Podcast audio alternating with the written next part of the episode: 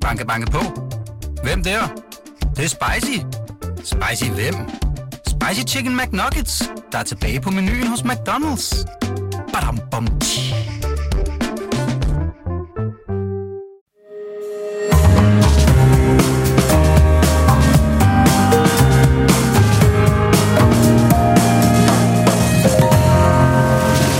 Du lytter til Korto og Steno, en podcast fra Berlingske. Mange unge mistrives i disse år, viser undersøgelser. Hvorfor? Sovnepræst Katrine Lilleør, hun mener, at, at pilen den peger på forældrene, fordi de lyver for børnene, der vokser op i et gigantisk hyggeleri, hvor forældrene åbenlyst udtrykker deres behov for tid væk fra børnene, samtidig med, at de overøser dem med kærlighedserklæringer. Katrine Lilleør, hun kommer på besøg her til sidst i denne første time af vores aller sidste program. Velkommen til. Jeg hedder Jarl Kortua. Og mit navn, det er Torben Steno. Og vi skal også uddele den aller sidste fidusbamse. Og hvem der skal have det eftertragtede trofæ, det ved vi ikke endnu, men vi går i gang med at indkredse mulighederne og kandidaterne øh, om godt øh, 20 minutter, når vi tager hul på øh, det her programs sidste Bamsesnak, og det ved I trofaste lytter jo godt, hvad er. Det er nemlig den ugenlige gennemgang af stort og småt på den hjemlige politiske scene. Og sidder du inde med et godt bud på, hvem der skal være den aller sidste fidusbamsemodtager, så skriv endelig til os på vores Facebook-side, Cordua Steno. Her er der, som der har været i næsten alle de 12 år, vi har sendt, stadig plads til spørgsmål og kommentarer. Ja, og vi skal selvfølgelig beklage, at vi kom lidt øh, sent i gang. Der var noget med Facebook, der drillede. Sådan er det altid. Og, men øh, vi kører bare lidt længere. Øh, det er beskeden herfra. I skal ikke øh, blive snydt. Men nu er vi klar med denne uges debat. Og Ja. Det står imellem Venstres øh, skatteordfører Janne Jørgensen og Danmarksdemokraternes finansordfører Dennis Flytkær. Og Dennis, velkommen her i studiet. Tak skal du have. Og øh, så skulle jeg have en telefon ud til det Frederiksbergske, hvor Jan E. Jørgensen opholder sig. Er det korrekt? Det er korrekt, ja. Godt. Ja, Janne Velkommen. Jørgensen, du Velkommen. skulle have været her. Men, Velkommen hjem fra Grønland. Ja, Tusind tak. du har jetlag, og jeg vil bare sige til lytternes orientering, det er ikke sikkert, at du har tøj på, men du er i stand til at formulere ja. dit politiske Ja, budskab. nu er det radio, vi sender. Ja, det er det. Det er en stor fordel. Så jeg, er glad for, at han ikke er her. Så. Ja, Jeg er, jeg er påklædt. Nå, men godt. Det, det okay, er godt. men vi tør ikke tænke på, Og- hvad for noget tøj, du Nu har på. er, det, nu er det, men altså velkommen igen. Øhm, nu skal det jo handle om, øh, om, øh, om oksekødsafgifter, fordi det kan jeg forstå, at, øh, Janne Jørgensen er af, af skatteministeren øh, Jeppe Brugs, han, øh, han varslede faktisk tidligere på en afgift på oksekød, og så tror jeg nok, han trak en lille smule land, og så kom øh, din formand, Jakob Ellemann, han var øh, blevet lidt mere klar i, i, i, i mailet omkring det her, og jeg kan også godt se, at moderaterne, de, de, tog noget øh, rent flag. Det kunne jo tyde på, at, øh, at der sker noget, øh, en, en, en, en afgift på oksekød på vej. Kan du præcisere, øh, hvad det er for en afgift øh, på oksekød, I forestiller jer i Venstre, Janne Jørgensen? Det kan jeg ikke, fordi vi har nedsat en ekspertgruppe, som skal komme med bud på, hvordan sådan en afgift øh, bedst strikkes sammen. Derfor så ville det være forkert, hvis jeg sådan i detaljer, før de var færdige med deres arbejde, sagde, at det kommer til at være sådan og sådan og sådan. Men altså, der er to muligheder, og så er der en tredje mulighed, som hedder en kombination. Mm. Og den ene mulighed, det er, at det er landmændene, der får en CO2-afgift, og den anden mulighed, det er, at det er forbrugeren, der får en CO2-afgift ude i køledisken, og den tredje mulighed, det er så, at man laver en kombination af de to, og må ikke man ender på en eller anden form for kombination. Hvorfor er det nødvendigt? Det er nødvendigt, fordi køer udleder det, der hedder metan. Øh, Det sker, når de, når de bøvser, øh, så udleder de metangasser, og metangasser er øh, meget skadelige for klimaet, faktisk endnu værre end øh, CO2. Øh, Danske landmænd er langt fremme øh, med øh, at udvikle øh, foderblandinger osv., som gør, at køerne udleder øh, mindre metangas. Men de udleder altså øh, metan, og det er meget skadeligt for klimaet, og det er derfor, det er vigtigt, at vi får det nedbragt. Dennis Løtkær fra Danmarksdemokraterne. Øhm, hvad siger I til, øh, til en afgift på oksekød? Og Jeg synes, det er en øh, virkelig dårlig idé, og var faktisk enig med Venstre før valget og Socialdemokratiet før valget, som jo begge to sagde nej til, et, øh, til en kødafgift. Øh, altså enig med den gode grund, som jeg også synes i dag, at altså, der er altså grænser for, hvor meget vi skal blande sig i, i folks øh, madvaner. Jeg synes kun, det er øh, naturlige ting derude, at folk kan lave en kødsovs øh, med spaghetti, når de kommer hjem fra fodbold, som jeg tror, Mette Frederiksen sagde for et, øh, par år siden, og det er jo præcis samme gode argument, der er øh, stadigvæk. Så jeg synes, det er ærgerligt, hvis man vil putte afgift på, på oksekød, men jeg forudser altså også et byråkratisk helvede, fordi man prøvede for en del år siden med en øh, fedtafgift, altså hvor man var nødt til at trække det efter halvandet år. Jeg tror, det ender i det samme her, fordi Altså, hvordan skal man opgøre sådan en? Skal det være en anden afgift, hvis det er 8% fedt i farsen, eller er det 12%, eller hvad nu, hvis der er 20% planter i? Er det så, altså, hvordan skal man regne de her afgifter ud, uden det bliver et byråkratisk uh, helvede? Så jeg synes på alle parametre, det her det er et, et rigtig dårligt forslag. Nu vil jeg lige mærke til, at du sagde putte en afgift. Øh, i, du er fra Danmarks Demokrater, der, der taler i dansk, ikke? Det, det hedder lægge afgift. Jeg, jeg, jo, jo, jo. Det, okay, jo. Jamen, jeg, jeg, har, jeg, Skiby, han siger også, øh, din partifælde, han siger også putte. Nå, ja. men det er også det er nok, det er nok fordi, jeg er jyde, tror jeg. Ja, det, okay, nu skulle du... Jeg skal men, lige men jeg skal... Ja, jo, Ja, jamen, det, det er fordi, altså, altså, når du kommer med kødsovs, eksemplet om Mette Frederiksen, det er selvfølgelig en, men, men er det ikke også bare sådan, at selv øh, folk, der stemmer på og er medlem af Danmarks Demokrat, I bliver nødt til at simpelthen sige, tiderne er altså ikke til kød, og at det her, det handler om meget andet. Det handler om at t- gennemtvinge en kostændring, og at gennemtvinge dansk landbrug til at holde op med at være så orienteret mod kødproduktion. Jo, altså, men, men kritikpunktet for mig er jo netop, hvor meget skal man som folketingspolitiker sidde og tvinge det ned i halsen, for at bruge det udtryk, der passer meget godt, når det er mad. Og det synes jeg jo ikke, vi skal. Altså, jeg tror faktisk, de fleste danskere gerne vil være grønne og, og klimavenlige, og også gerne spise mindre kød. Men det handler nok mere om, at man skal oplyse dem om det. Altså, jeg tænker jo, at man kunne lave en, øh, en certifikat på, for eksempel, sådan en mærkningsordning, og fortælle om det her, det var klimavenligt eller ej. Altså, hvorfor er det, man skal Tror du hvorfor ikke, at- alt, så folk, der har en at- lav indkomst, de ikke kan betale for deres skødsovs. Altså, jeg synes, det er en, en dårlig alle måde at ved det godt. Alle ved godt, altså, at, at det er der, skoen trykker, og det, der virkelig, det er jo ligesom med cigaretter, altså det, der virkelig virker, det er, hvis en cigaretpakning kommer til at koste 100 kroner, ah, så begynder man at overveje det, i hvert fald at ryge lidt mindre, ikke? Eller også så køber man lidt mere ved grænsen. Så jeg tror faktisk Ja. også, at der sidder nogen nede ved grænsebutikkerne og jubler og er i gang med at udvide parkeringspladserne nu, fordi... Ja. Altså, hvad sker der, hvis... Uh, ja. altså, så er det jo ikke bare øl og sodavand, vi henter i Tyskland eller i Sverige, så bliver det jo også oksekød og alt muligt andet. Så, så forbruget flytter sig. Vi spiser jo alligevel bøffer om fredagen, om den... Ja. Så finder vi nok bare et andet sted at købe det, det, Ja, ja, ja, nej, ja, nej, er det ikke rigtigt? Altså, når vi skal til Tyskland, så, så, så tager vi en ordentlig køledisk med, og så fylder vi op til et års forbrug af, af oksekød øh, til, ned hjem til fryseren, og så er vi lige vidt. Øh, altså, der er vel grænser for, hvor høj sådan en afgift bliver, er der ikke? Selvfølgelig, jo, selvfølgelig er der det. Altså nu er, er, der, er der, det kommer selvfølgelig an på, hvor langt man bor fra den, fra den tyske grænse. Mm. Øh, men der er jo selvfølgelig også øh, svenskerne og kronkursen er lav og så videre. Det Øh, så, altså så, selvfølgelig, selvfølgelig er der en, en grænse for, hvor høj afgiften øh, kan være. Og i øvrigt også, hvor øh, høj afgiften skal være. Det er jo ikke sådan, vi har tænkt os, at den skal være så høj, så det at spise en, øh, en oksebøf, det bliver øh, noget, som kun de aller, aller rigeste i whiskybæltet har, har råd til. Det er jo selvfølgelig ikke der, vi, vi lander. Men altså en, en afgift, som, som, som flytter øh, noget af forbruget væk fra oksekød over til øh, andre produkter. Men hvis vi ikke har en afgift ude i køledisken også, og lad os nu se, hvad ekspertgruppen kommer frem til. Men hvis der ikke også er en afgift i køledisken, så risikerer vi jo, at forbrugeren så vælger en øh, mørbræd fra øh, Brasilien i stedet for en fra, fra Bredingbro. Ikke? Og øh, så er vi jo lige vidt, fordi så har du også transporten på oksemørbræden fra Brasilien til Danmark oven i købet, og øh, det er jo ikke særlig øh, smart, men så har vi ikke opnået noget som helst. Så, så, så vi, kommer, vi kommer til, tror jeg, at lande på en model, der kombinerer, sådan så det både er afgifter direkte på den enkelte landmand og direkte øh, afgifter på køledisken. Og de afgifter, vi lægger på landmanden, vil jo så gå tilbage til erhvervet og være med til at hjælpe dem til en omstilling til en mere klimavenlig produktion. for Ja, du ja, selv- du Janne siger- Jørgensen fra en gang fra Venstres øh, såkaldte liberale parti. Øh, her i 2018, der sagde, der sagde, der sagde, der sagde altså, partiformanden, det var han vist ikke dengang, Jakob Ellemann, jeg tror han var minister, men der diskuterede man jo også den her afgift, og der sagde han, det vil betyde, at den enlige forælder får svære ved at lave en spaghetti med kødsovs til sine børn. Det har han jo ret i dengang, det har han vel også ret i nu. Det bliver sværere for det den enlige forælder.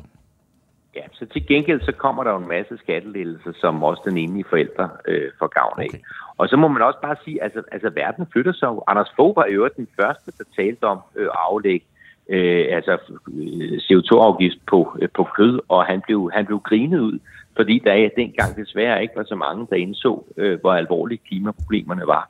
Så øh, der blev gjort grin med, at nu ville han lægge afgift på, på køer, der, der pruttede, og skulle man så til, hvor mange gange de pruttede osv. Så, så altså, tingene, tingene flytter sig heldigvis, og jeg tror, at klimaudfordringerne er ved at være gået op for alle. Jeg håber, det også men, er noget, som har spredt sig til Danmarksdemokraterne. De, de, det er ikke, jeg tror ikke, at klima... Altså, I er bare bagstræbrisk. I ligger jeg bare og siger, når man, så må de andre gøre det, så er vi sure, og vi er imod og sådan noget. Så bliver det genført alligevel. Er, er, det, er det en forkert analyse? Nej, det er det ikke. Altså, jeg tror, alle, inklusiv Danmarksdemokraterne, er klar over, at vi har klimaudfordringer derude, men, men det er jo ikke noget, at man så gør det dumt. Altså, der er jo en grund til, at man grinede af Anders Fogh dengang, og man så også gør det nu derude i stuen. Altså, det, det tror jeg, man vil opleve præcis det samme, fordi Altså, hvordan er det, man gør det her op? Altså, skal der samme afgift på en 8% fars, altså 8% fedt, eller en 12%, eller hvad hvis der er blandet grøntsager i? Eller, altså, alle de her ting, altså, det, det ender jo i byråkratiske uh, monster. Eller man bare gerne eksempel på, hvordan regeringen de gør det her ja, fuldstændig lige Dennis øh, bagstræberisk. Altså, sidste, før sommerferie lavede man en afgift, kilometerafgift på lastbilerne, fordi man sagde, nu skulle de omstille sig, men de havde ikke noget omstillet sig til. Om lidt her i dag kommer der så et finansforslag, hvor man siger, nu vil vi sætte 100 millioner kroner af til at forske i, hvordan de så kan gøre det. Mm. Altså skulle man ikke gøre det omvendt? Altså skulle man ikke starte med at forske i, hvad man kunne gøre for transportbranchen, for at de kunne blive grønne, i stedet for at starte med at lægge en afgift på dem? Og det er jo samme, man gør her med at lægge det på landbruget, for hvad er det lige præcis, man tænker, de skal gøre? Eller hvad er det, forbrugerne skal gøre?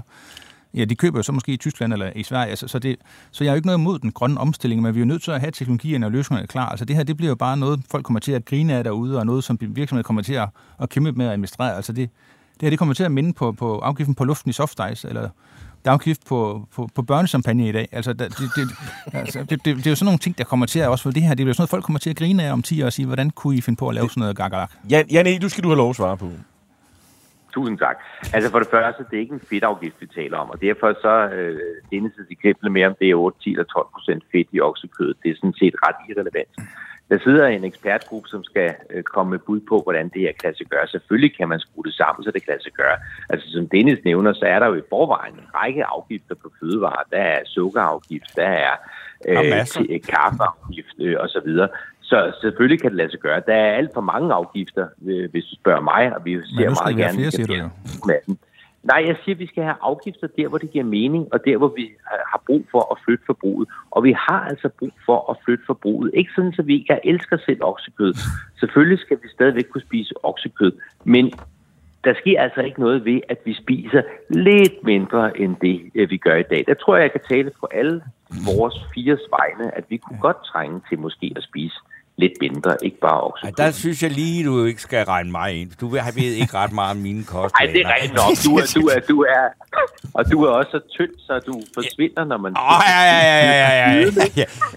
Men, ja, nej, husk, jeg, jeg sidder herinde og har tøj på. Men, modsat, men jeg skal lige sige, altså, at, at jeg, kunne vi ikke bare altså, blive enige om, at det her, det kommer ikke til at betyde noget som helst i forhold til klimaforandring. Det er rendyrket symbolpolitik, og det skal man også vende sig til, at det er okay, fordi der er en rigtig mange unge, der vil blive glade for at sige, nu gør I noget ved det, og det her, det handler om, at man skal forstå, der er jo folk, der mener, at Danmarks Radio nu skal omstilles til at være en sender, der udelukkende handler om klimakatastrofen fra morgen til aften.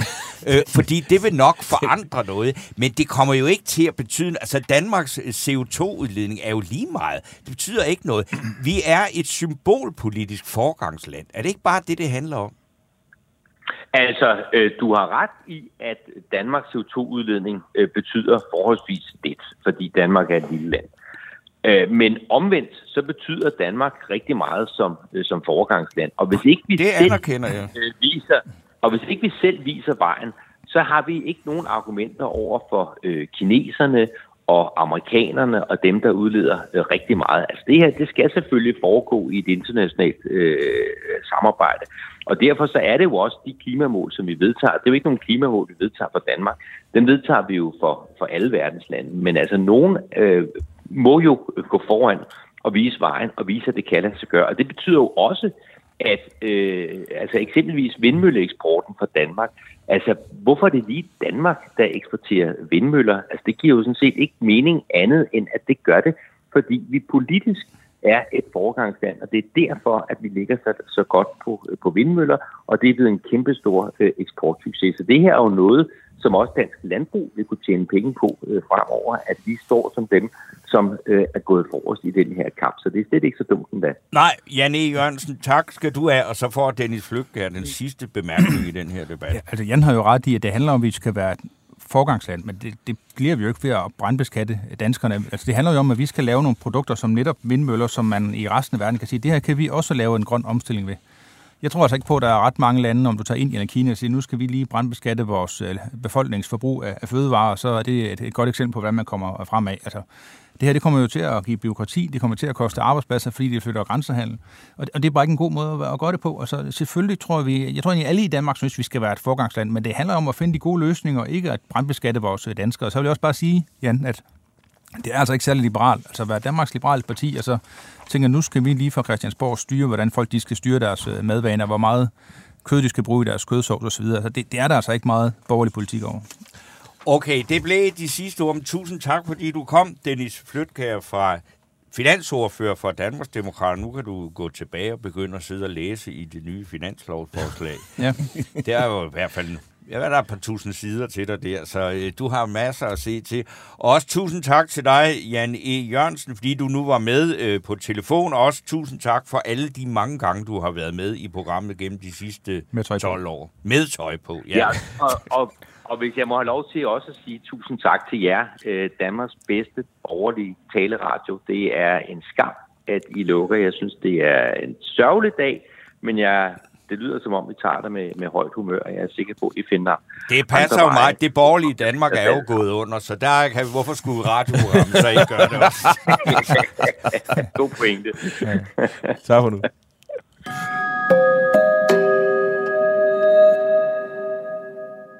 Vi tager lige nogle øh, lytterkommentarer her. Søren Andersen øh, er øh, i det polemiske hjørne. Hvorfor ikke bestemme, at det forbydes den kreative klasse at spise kød?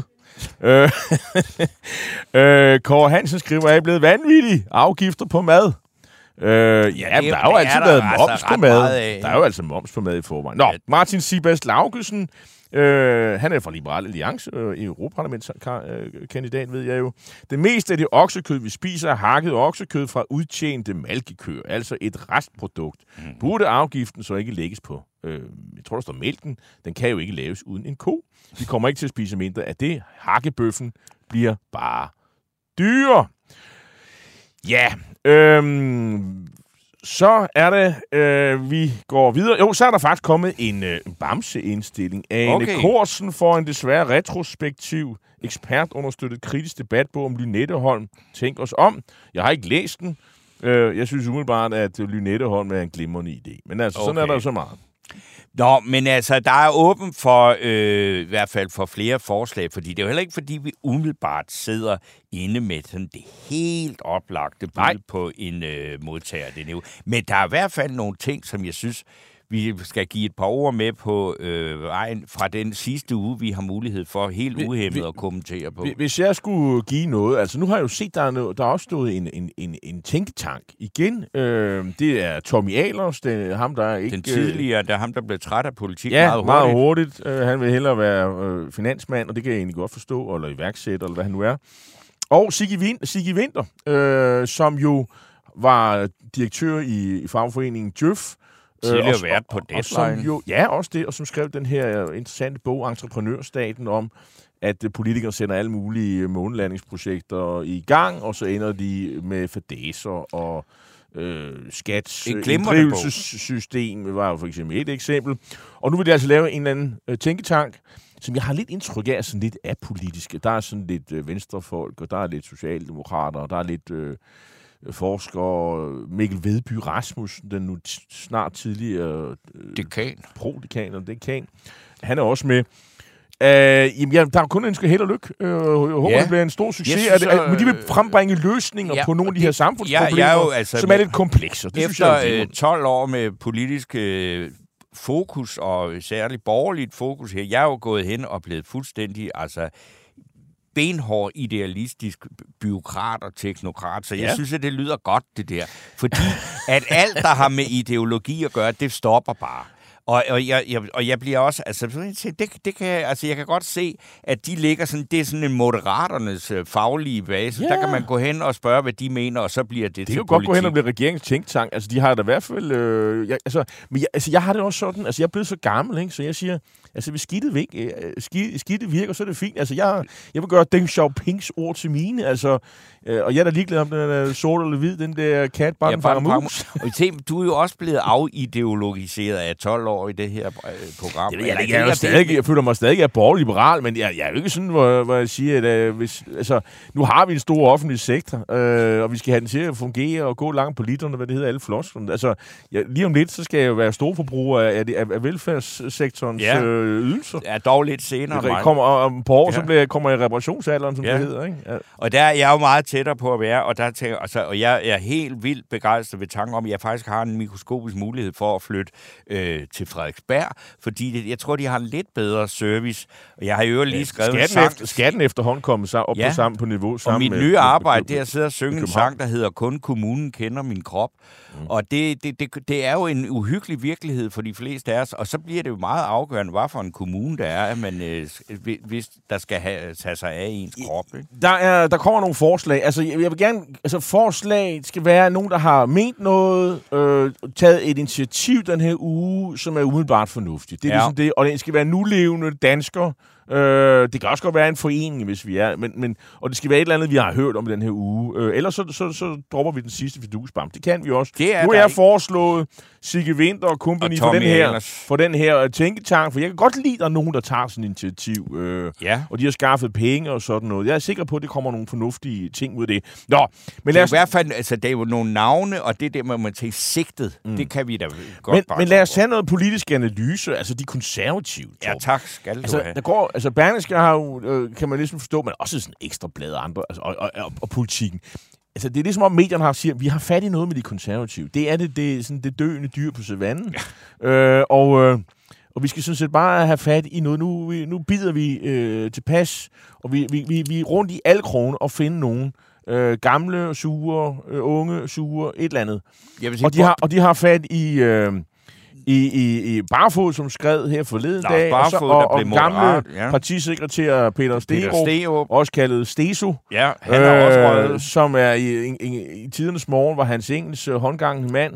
Han er smuttet til Moderaterne. Mm. Han har nu altid været sådan forholdsvis moderat. Men, men, men, men jeg har jo også skrevet tidligere, at altså, jeg synes, det er ret tydeligt, den moderate del af det konservative folkeparti, de er ved at tjekke ud nu. De Fuldstændig. er ved at forlade det parti. Men jeg, jeg, jeg lægger jo mærke til nu, den seneste, altså jeg vil også sige, det virker som om, at øh, hvad skal vi sige, Berlingske går næsten politikken i bedene med hensyn til en aktivistisk øh, redaktionel linje med at sige, vi vil også være aktive i at få Søren Pape smidt på porten. Fordi i dag har øh, Berlingske så en historie med den tidligere sundhedsminister Jakob Axel Nielsen, mm. også en, det man kunne kalde moderate konservative. Ja. og han er, altså, som er ude at sige, at det går ikke med Søren Pape, og han tillader sig oven i købet at pege på, hvem der skal efterfølge ham. Og han peger på Helsingørs borgmester Benedikte Kær. Og det synes jeg også, jeg har hele tiden tænkt, der sidder en meget dygtig dame der, som er minister, men hun sidder ikke på Christiansborg. Det gjorde Pape heller ikke, da han var også borgmester i Viborg, da han blev hentet ind. Og så sige, det var måske nok på tide, at de tog en af de kloge kvinder i de konservative, hvis de skulle prøve at genrejse Men, det projekt. men det er jo et, altså, alle kan jo se, det er enormt svært. Og også fordi, at, at det er ligesom om, der er en skruestik. Der er en, en, en, en pæn højreorienteret del, som omkring øh, Jas Rasmus Jarlov, så, som er sådan meget øh, kontante.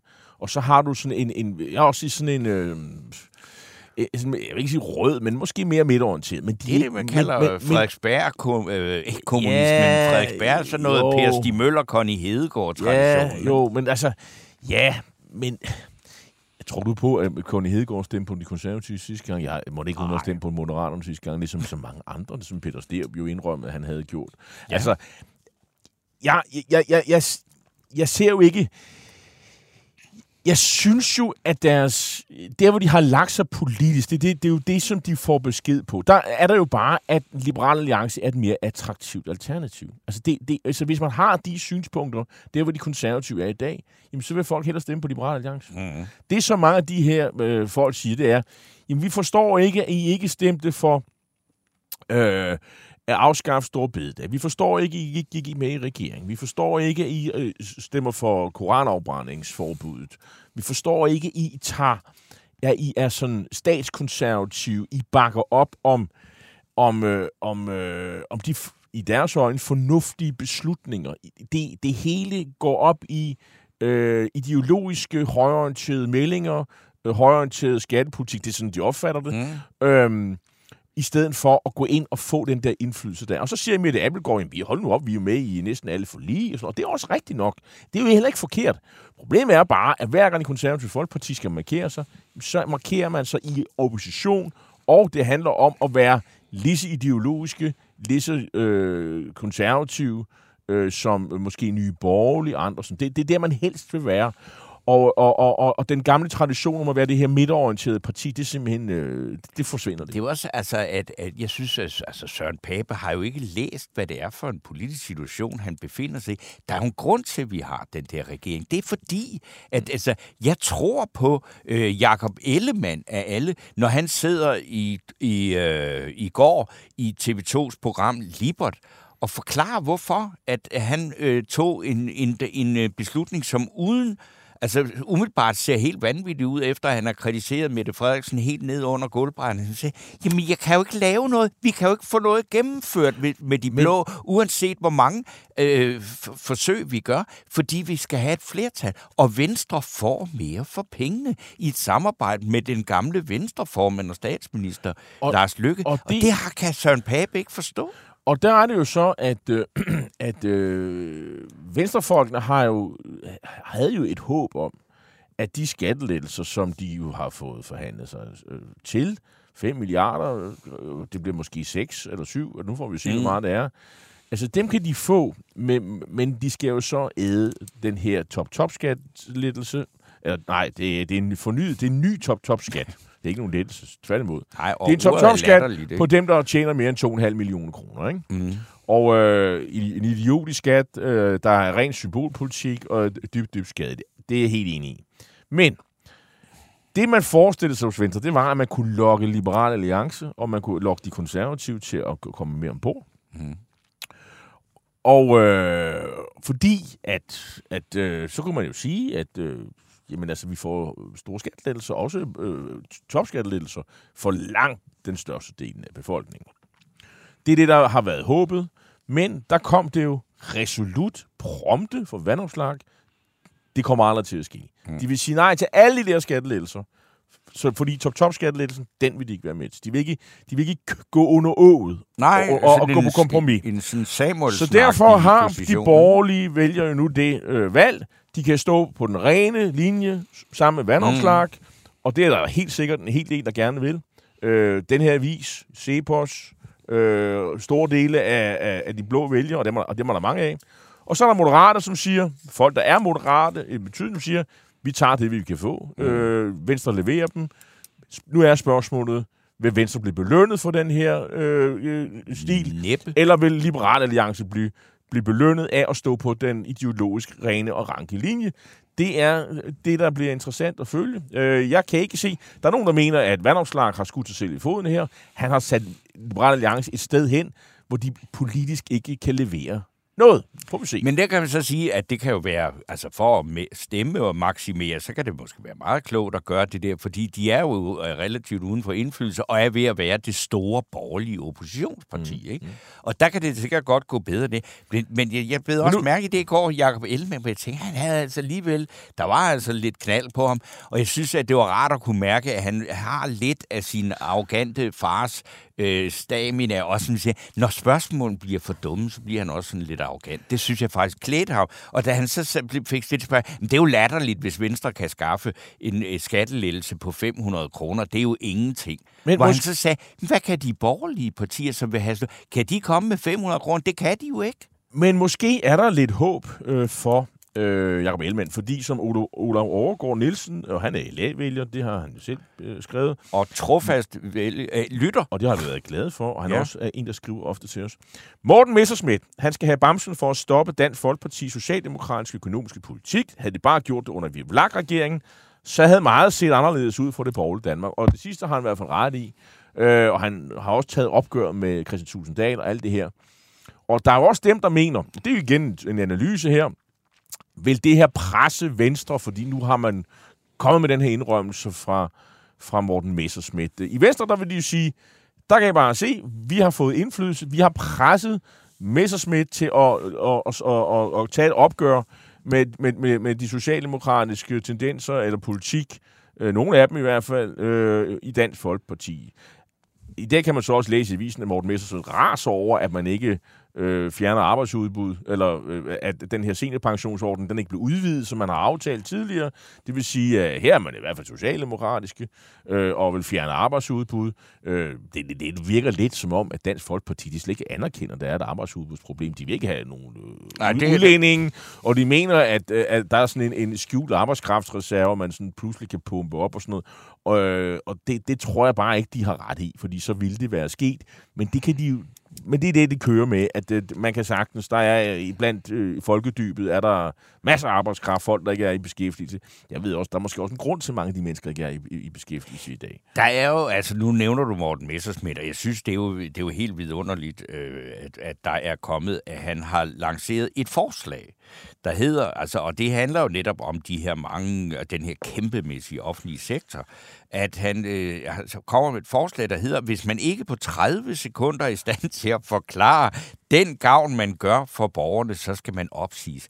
Det, der vil jeg sige, altså jeg er, jeg er på nippet til at, at lade fidusbamsen gå den vej. Hvis Morten Messersmith, han ringer ind her på nu og så siger, at øh, forslaget, det skal udmyndtes på den måde, at der bliver sådan en tv-kanal, hvor der er afhøringer af folk i den offentlige sektor, hvor man kan sidde, når jeg nu skal til at så bare sidde og være pensionist ude på Frederiksberg, så vil jeg sidde og se på den der 24-timers kanal, hvor der er afhøringer af ansatte i den offentlige sektor. Og, så, og jeg tilbyder mig også til at være en af dem, der sætter mig i juryen, til at, at bedømme, om der er nogen, der er i stand til at forklare men det på her- 30 det sekunder, her- hvad der går ud. det her er jo et forslag- med vildt Det forslag. er jo et forslag, hvor man jo sætter sig permanent ned ved børnebordet. Ikke? Altså, og, og jeg, jeg synes jo, det for det første er det skide sjovt. Jeg er altid med på, at det er altid godt at se på, om der sidder nogle offentlige ansatte, der sidder og, og på pinden og ikke laver en bøn og sådan noget. Og, og, og man kan altid effektivisere, det er jeg helt med på. Men må ikke, må ikke den kreative, snakkende klasse, øh, som, der, som han er ude efter, de altid kan, kan forklare, hvad, hvorfor de har det job, de har i det, i det offentlige? Det tror jeg. Jo, Dem, jo. dem, der kommer til at gå ud over, det er mange af dem, der måske ikke har ordet i sin magt, måske i købet Messersmiths egne vælgere, øh, som øh, alle stammerne, alle folk, der har svært ved at formulere sig, Det er klart. de Der får der nogen store der. problemer her. Men, men, men nu er det Øh, øh, jeg synes, du, du, det du, synes du jeg er siger det at, at du er ikke i tvivl om, at der er mange, der ikke laver en bøn. Det der er, er det interessante, det er, og det, det det, er det da også i det opdrag går private. ud på, jo jo, det er at forklare den gavn. Det er jo ikke noget med, at man sidder og fiser den af, fordi det tror jeg faktisk Ej. ikke. Men der er rigtig mange, der måske sidder og laver et eller andet, som de selv synes øh, er meget gavnligt. Og så er det så... Jamen, det er jo altid en vil for- politisk, det er da altid en politisk afvejning om, øh, om det her det er vigtigt. Så må han jo sige, at vi skal ikke have alle de der øh, kommunikationsmedarbejdere. Om ikke andet, ja, vi øh, men altså, så synes jeg måske, at Dansk Folkeparti skulle starte med at fyre alle deres egne kommunikationsmedarbejdere, for dem har de jo altid, de jo altid fyldt op med alle mulige, der ikke de jo valgt, og alle deres Asger venner. Juhl. Jamen prøv nu at høre, alle, dem, alle deres gamle venner, der ikke bliver valgt øh, fra Fremskridspartiets Ungdom, som fylder op på Christiansborg, og som de har, de har øh, altså, der, der ikke kan få arbejde alle mulige andre steder, og som ikke kan blive valgt og sådan noget.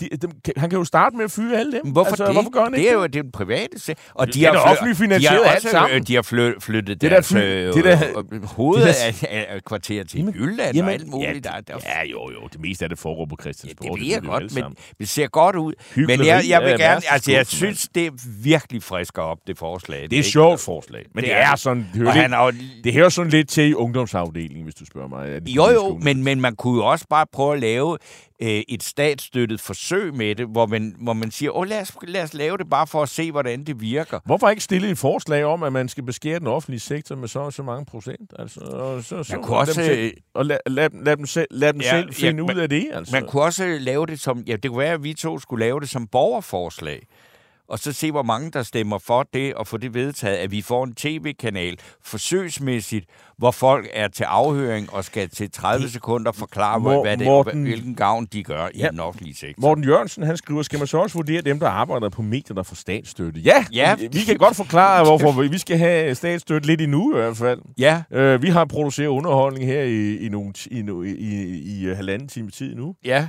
Og øh, ja, sådan er det. Jamen altså, ja, Morten Messersmith, uh, tusind tak for forslaget. Det har, det, jeg, det har fået mig til at uh, få smilet på mit uh, ellers uh, tungsindige ansigt. Så, uh, men altså, jeg vil ikke sige, ej, en, man kan ikke få en uh, bamse for at have, uh, have leveret en morsomhed.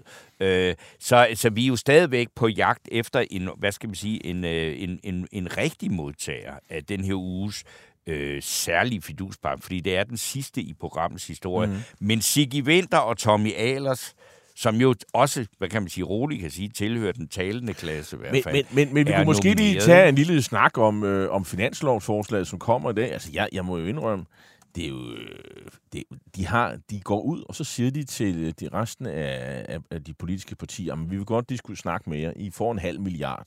Ja. Sidste gang i her i foråret, det var, der var der en forhandlingsreserve på 200 millioner. En halv milliard. Det er sådan et signal om, at vi har sådan set flertallet på plads. Ja. Men altså, hvis I vil være med, så kan I få en, I kan måske få en 150 milliard, milli- millioner. Til et eller andet. Det er jo, det er jo, altså, Ja, jo det er ikke ret mange penge. Det er jo ingenting. Nej. Men altså, alle har jo en, en eller anden kæphest, øh, som de kan få. Og, altså, og nogen er jo... Altså, det, altså umiddelbart, så vil jeg sige SF. Og, altså, der skal jo være en, øh, helst øh, en, øh, et eller to røde partier. Radikale, SF. Øh, dem vil de gerne have med. Og så vil de også gerne have et par borgerlige partier. Dansk Folkeparti, øh, Konservative, Liberal Alliance, Danmarksdemokraterne. Det er nok dem, man sådan snakker om. Og nogle af dem er mere relevante end, end andre, ikke? Øhm, og jeg må bare sige, altså, jeg, jeg, det er jo ikke, det er jo, det er jo lige før, man skal sige, ej, ved du hvad, du, det kan være det samme. Altså, Ja, en halv det kan, jeg, jeg vil sige, det, det, det, det, gider kan ikke altså, blive nogle meget ved hvad, så kører I bare med det, og så Ja. ser vi i tank. Og så, men så kan det være, at der er et parti, der, de radikale, der, de, de virker som at være til fald for, for det meste, ikke? Øh, vi- de får et eller andet grønt, og så kører de. Men altså, Korto, er det ikke sådan, også når du sidder der og skal kommentere på det her politik, og skal blive ved med at gøre det i en eller anden form, og hvor- hvordan og hvorledes, det ved jeg så ikke, men, men altså, at det er en meget mærkelig situation, vi har, det der med, at vi faktisk har en, en regering, som bare banker det igennem, som den kan blive enige om. Jamen, og det går jo egentlig meget godt med at være en.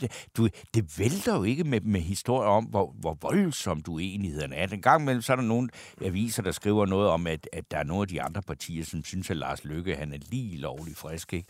Og jeg øh, selv synes, altså jeg vil sige, hans øh, indsats for at få lavet øh, forbud mod koranafbrænding og de der vanvittige domme, man kan få, altså to års fængsel og sådan noget, der vil jeg sige, hold da op, men det er jo altså, han får det igennem, han vil have. Vil Jamen, have det, igennem. det er jo det, der er... Altså, øh, og det er jo også det, som regeringen i sidste ende bliver bedømt på. Det er. Altså, synes vi egentlig...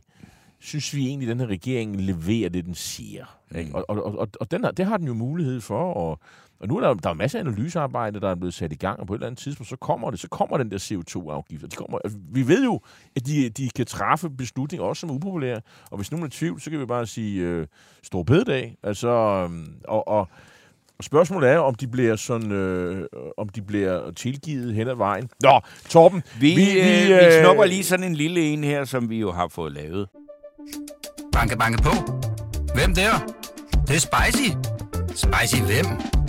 Spicy Chicken McNuggets, der er tilbage på menuen hos McDonald's. Badum, bom, tji.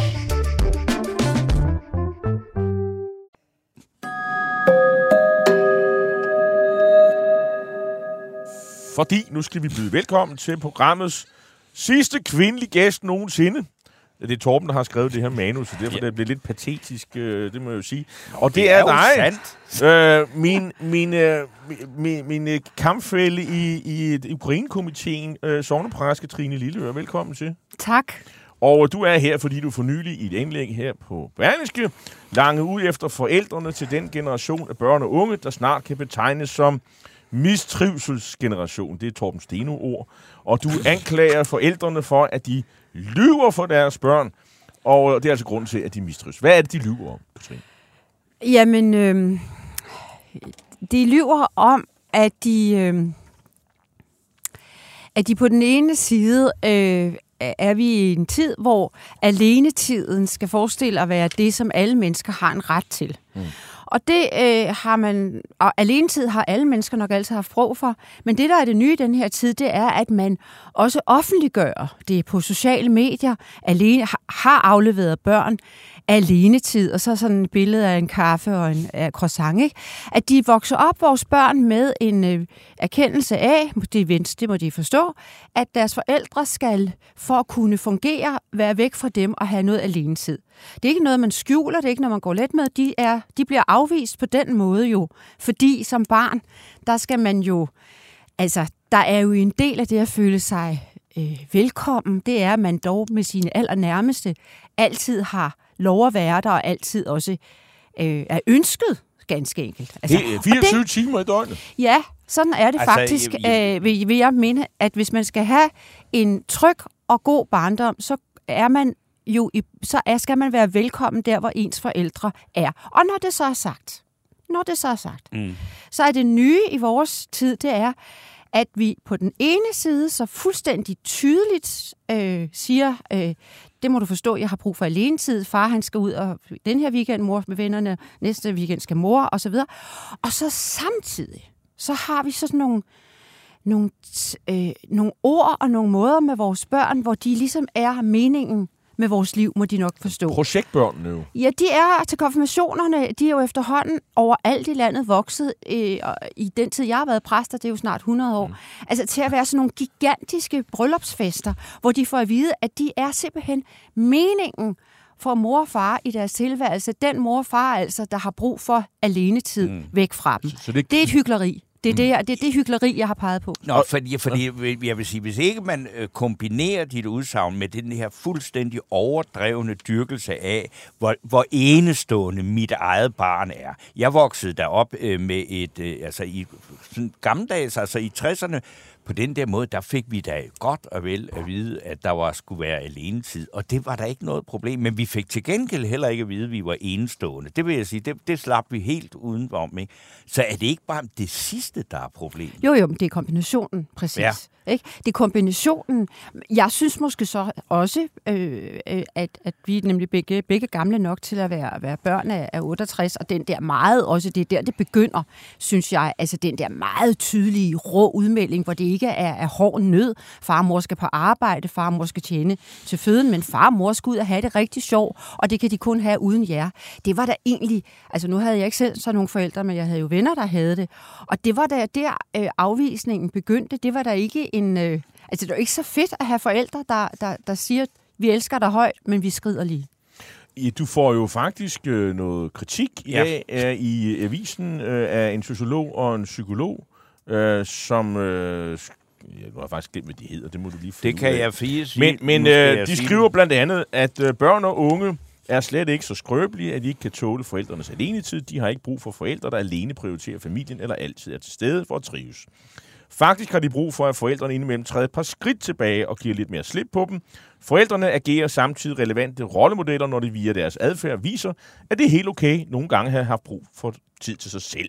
Og det, er skrevet... Nå, okay. ja, undskyld, hvad ja, for det er skrevet af Marie Tolstrup og Maria Ørskov Axelvold. Og ved at anklage forældre for at påføre deres børn en rå afvisning ved at tage alenetid, bliver Lilleøres underliggende budskab, at forældre på sigt skader barnet, når de prioriterer egne behov. Og det budskab bidrager ikke bare til at gøre det gode forældreskab smalle sti endnu smallere, det skaber også en kunstig modsætning mellem på den ene side at være en engageret og kærlig forælder for sine børn, og på den anden side at være et voksen menneske med egne behov og interesser. Hvad siger du til den kritik? Jo, men det er jo så netop, som Torben også venligt gjorde opmærksom på, det er jo ligesom at læse min, mit indlæg øh, ud af kontekst, fordi øh, det handler jo ikke om, at man ikke som menneske kan sige, hvor lige vil sige, hvad som helst til sine børn. Øh, også hvad man kan have behov for, for at kunne hænge sammen som det menneske, man er.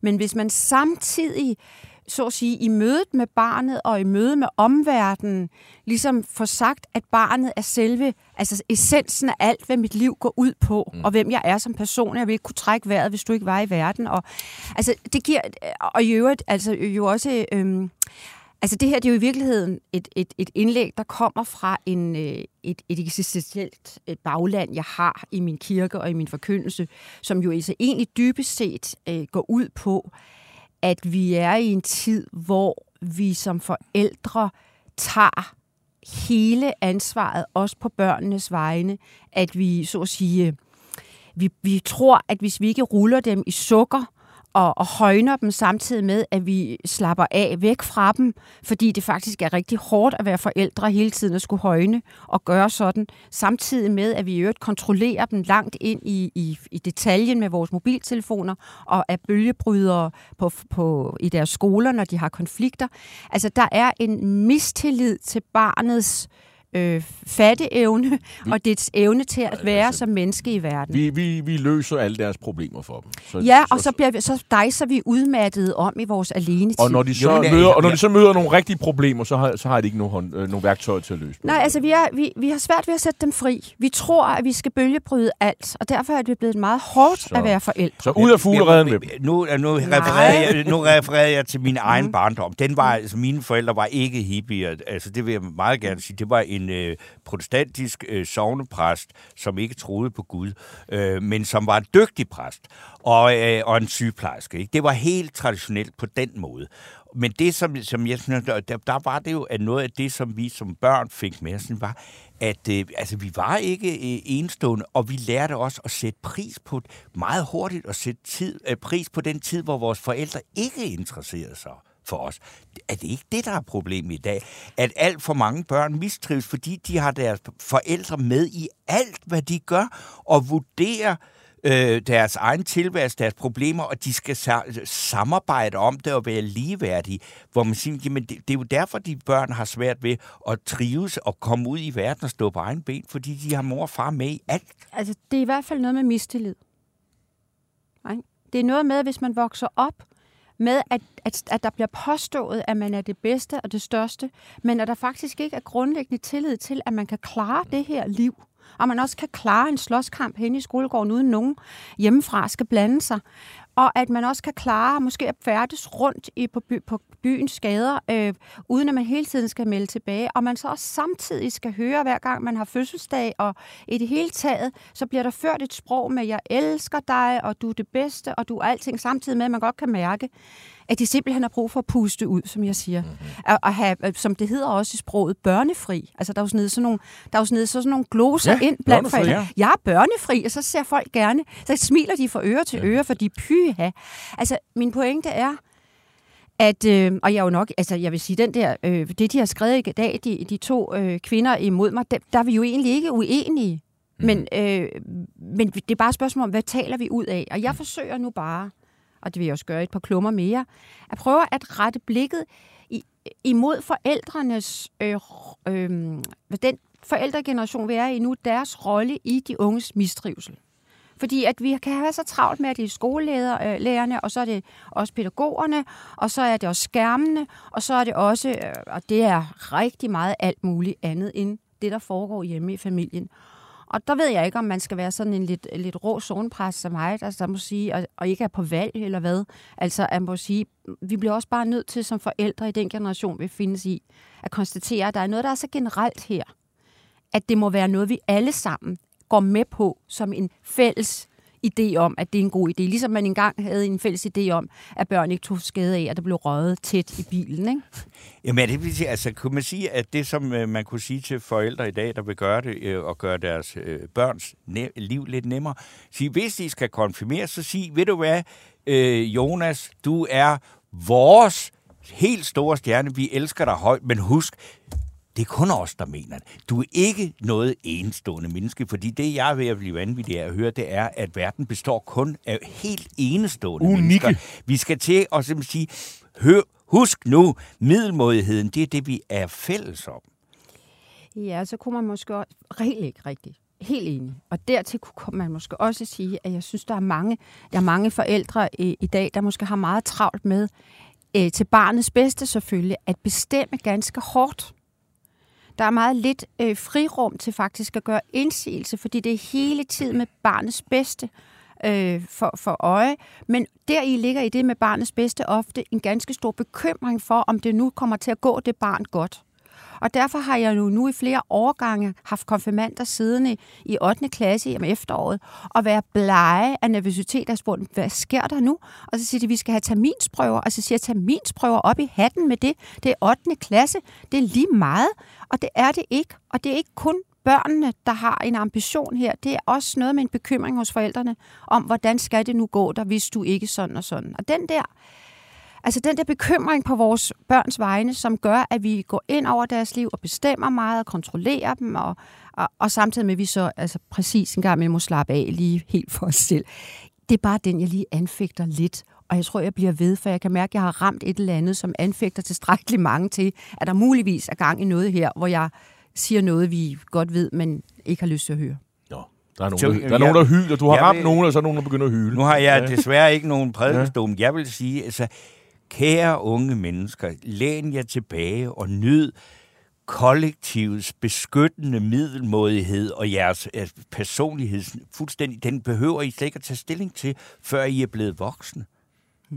Men det modsvares jo så af, at på deres konfirmationsdag, så sidder vi alle sammen øh, tvangsindlagt til 100 taler, mindst. Alle skal rejse op og sige det samme. Mm. Og så kører der så nogle billeder bagved af, at konfirmanden fra øh, første gylp til for fem minutter siden.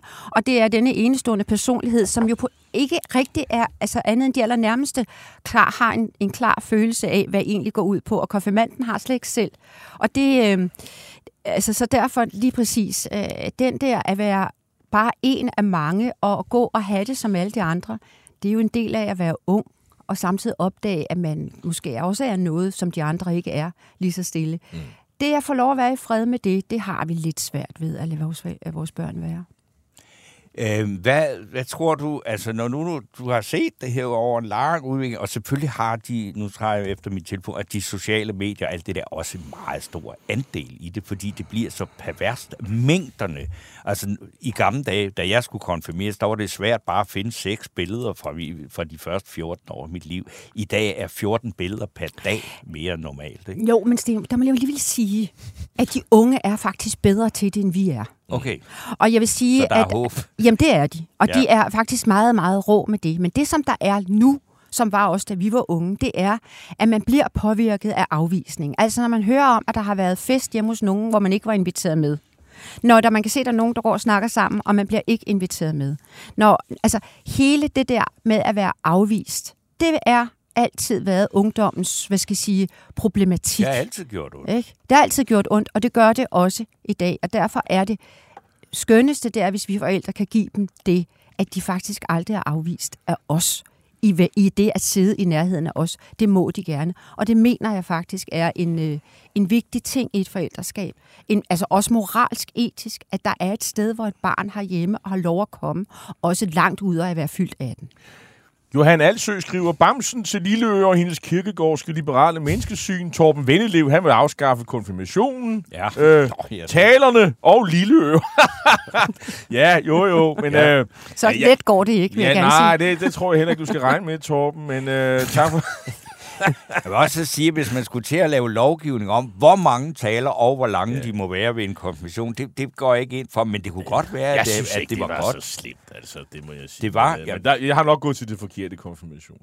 Øhm, nå, Nå, men øh, du, du skal i hvert fald under alle omstændigheder have mange tak, fordi ja. at du kom her og var øh, og Jamen, blev vores sidste æren. øh, kvindelige Ja, gæst og, i programmet. og som den sidste øh, kvinde standing, så vil jeg sige tak til jer, fordi I har saftsus med lavet et dejligt berigende debatprogram til tiden, hele tiden. Tak for det. tak skal du have. Men øh, vi siger tusind tak for den, øh, Rose, og øh, du er jo så i hvert fald af lytterne blevet nomineret til den aller sidste fidusbams. Jeg er ikke helt sikker på, at jeg vil øh, lægge mit øh, lod der, men Vi skal snuppe en lille pause, Torben. Ja, det skal vi. Og øh, når vi er tilbage igen, så skal vi tale om øh, konsekvenserne af en eventuel, og det er jo helt forfærdeligt at tænke på, en krig omkring Taiwan, eller om Taiwan, og de 23 millioner mennesker, der bor på den ø. Og det skal vi tale om med Jonas Parello Plesner, der er forfatter til en ny bog om det emne.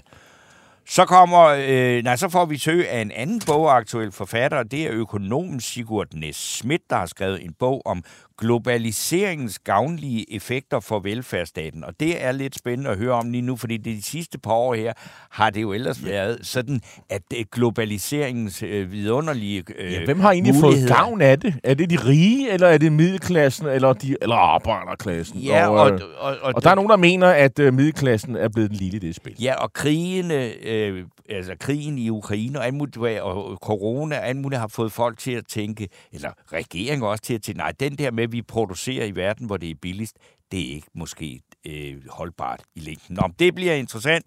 Og så slutter vi med et ministerbesøg, nemlig udlænding- og integrationsminister Kåre Dybvad Bæk, skal vi også huske at sige, der også er en af Socialdemokratiets ideologiske Ja, og hvordan går det egentlig med regeringens øh, udlændingepolitik? Det skal vi have en snak om. Banke, banke på. Hvem der? Det, det er spicy. Spicy hvem? Spicy Chicken McNuggets, der er tilbage på menuen hos McDonald's.